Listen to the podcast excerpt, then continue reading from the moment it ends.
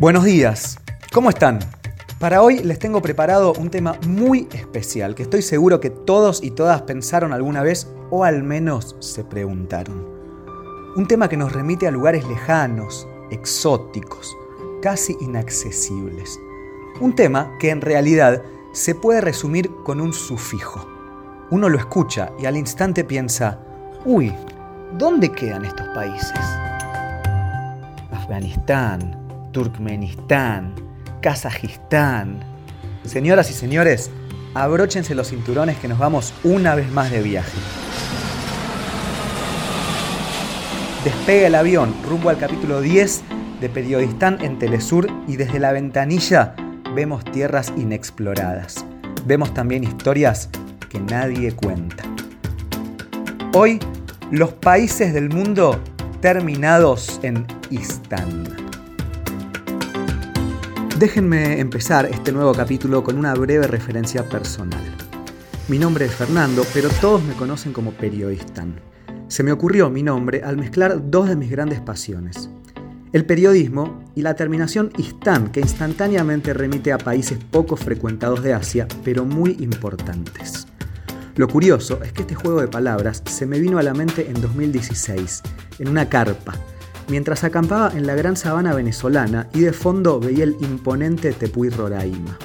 Ahí, con mucho tiempo libre, cabeza despejada y planeando nuevos viajes y proyectos, se me apareció de repente mi nombre artístico. Años después, comencé el viaje por Asia Central que cambió mi vida y así Periodistán se convirtió en parte de mí, al punto de que podemos decir que desplazó a mi verdadero nombre, el que me pusieron mis papás. Ahora sí, arranquemos.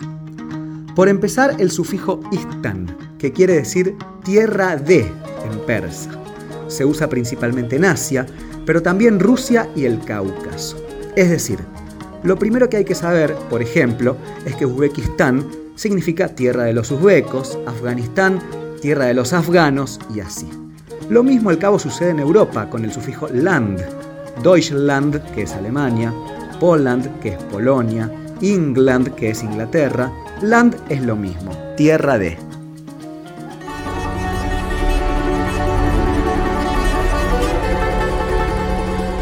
Segunda pregunta a responder. ¿Cuántos países existen en el planeta que terminan en Istán? Y la respuesta, son siete.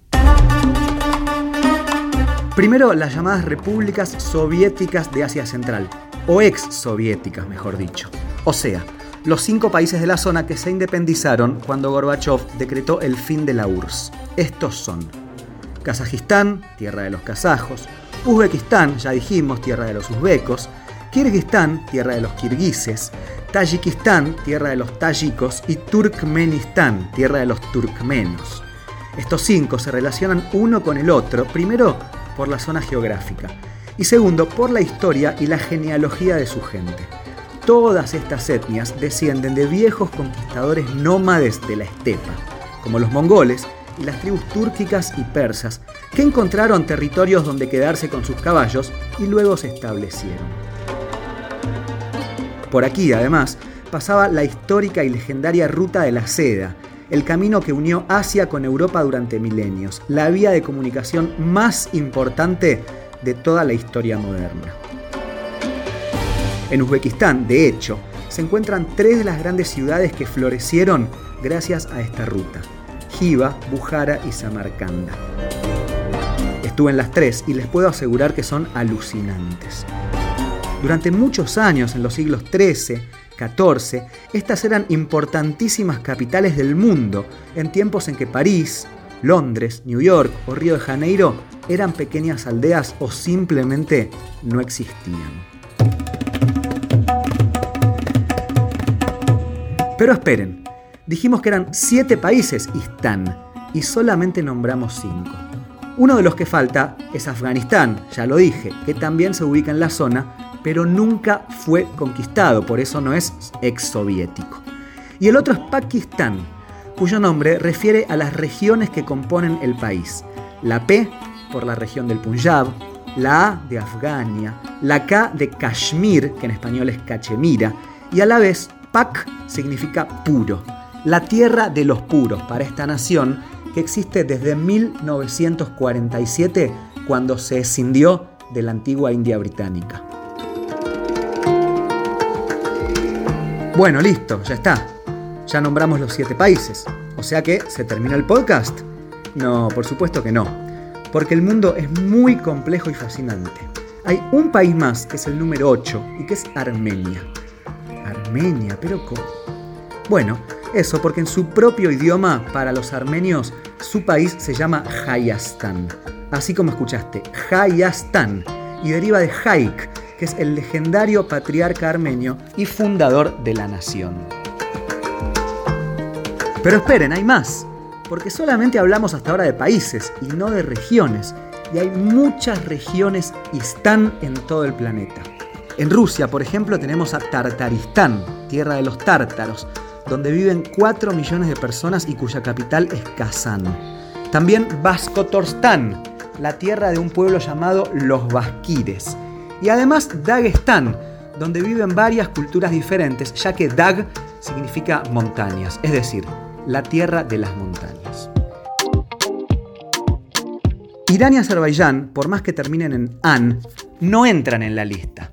Pero esperen, porque dentro de Irán tenemos también a la región de Baluchistán, la tierra de los baluchis, un pueblo que históricamente pidió más autonomía. Y además el Kurdistán, tierra de los kurdos, que viven también en Irak, en Siria y en Turquía. Y las provincias de Juzestán, Sistán y Lorestán.